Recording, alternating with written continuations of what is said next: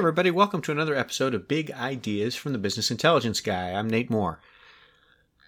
I want to talk to you about a project I've been working on today for a group in the Pacific Northwest. And their problem is they use a practice management software whose reports aren't very friendly. And what they really want to do is understand the amount they've received, their payments but they can't get all the data they need in one report. Sound familiar? And then their uh, practice management system isn't real responsive when they ask for everything in one report. That might sound familiar too. So what we've done is pull the data for them. And the fortunate thing in this situation is, is that they own their own data. They don't have to go to the cloud and say, Mother, may I, and please will you give me my own data and stuff like that. They own their data. It's in their network on a program uh, called SQL Server that Microsoft does. And most practice management systems are built with SQL Server under the hood, storing the data, and then interacting with whatever the practice management system is. So what we did is I went in and grabbed their data and displayed it in a pivot table. And I want to talk just briefly today about the advantage of analyzing data in a pivot table as compared to a canned report. And I teach seminars for MGMA. We did uh, a live one at the financial conference and then at the data conference in 2018. And then uh, I'm doing some webinars for MGMA as well. Watch for an upcoming one in January to learn pivot tables. If you haven't seen pivot tables and you have data, boy, it's just such a fast, easy way to analyze the data. So back to the group in the Pacific Northwest. What they wanted to understand was payments. But then once we know the dollar amount of the payments, it would sure would be nice to slice that by who was the rendering provider, who was the referring provider, what was the location that this service was rendered at. What's the date of the payment? And then we can look at it by month and year and trend it. Uh, obviously, the amount of the payment and who paid the payment.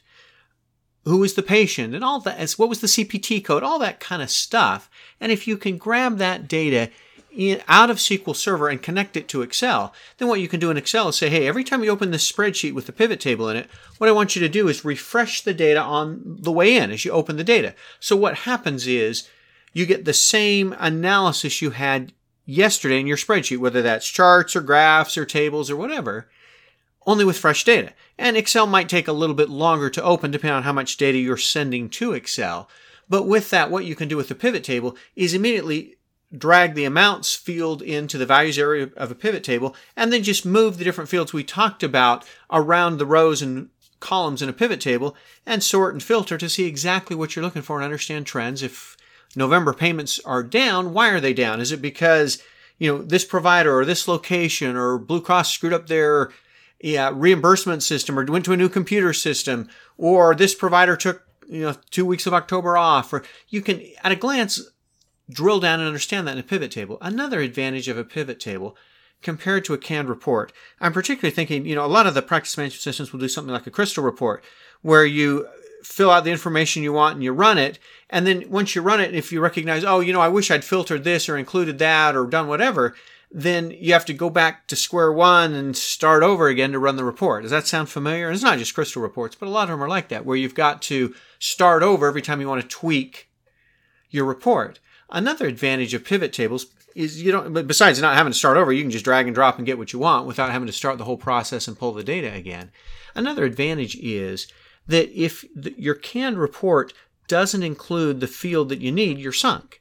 But if the pivot table doesn't include the field you need, and you've got that data in your data set that goes behind the scenes on the pivot table, you just drag that field into the pivot table. If you didn't have let's say the location in there to start with and you want the location, you just take the location field off the pivot table field list, you drag it into rows or columns, and bam, you're done. There it is, and it's that fast in your data. And it's a much faster, easier, I think more intuitive, more efficient way to analyze data. So today's encouragement from Big Ideas is learn pivot tables. I've got oh, close to 70 or 80 free videos at mooresolutionsinc.com on how to do pretty much everything you can do in a pivot table, step by step, five or six minute videos that you can follow along on. Um, my book's available where you can learn pivot tables from there, or you can learn pivot tables from however you need to do it. The trick is to get your data in a pivot table. Once you've got your data, you're not doing fake data or used cars or inventory or some other sample thing, but it's your data and your payments and your payers and your providers and your CPT codes and your competitive advantage. Pivot tables make all the difference as you look at analyzing your data. I hope pivot tables are helpful for you. I hope these big ideas podcasts are helpful for you. Thanks for joining me today.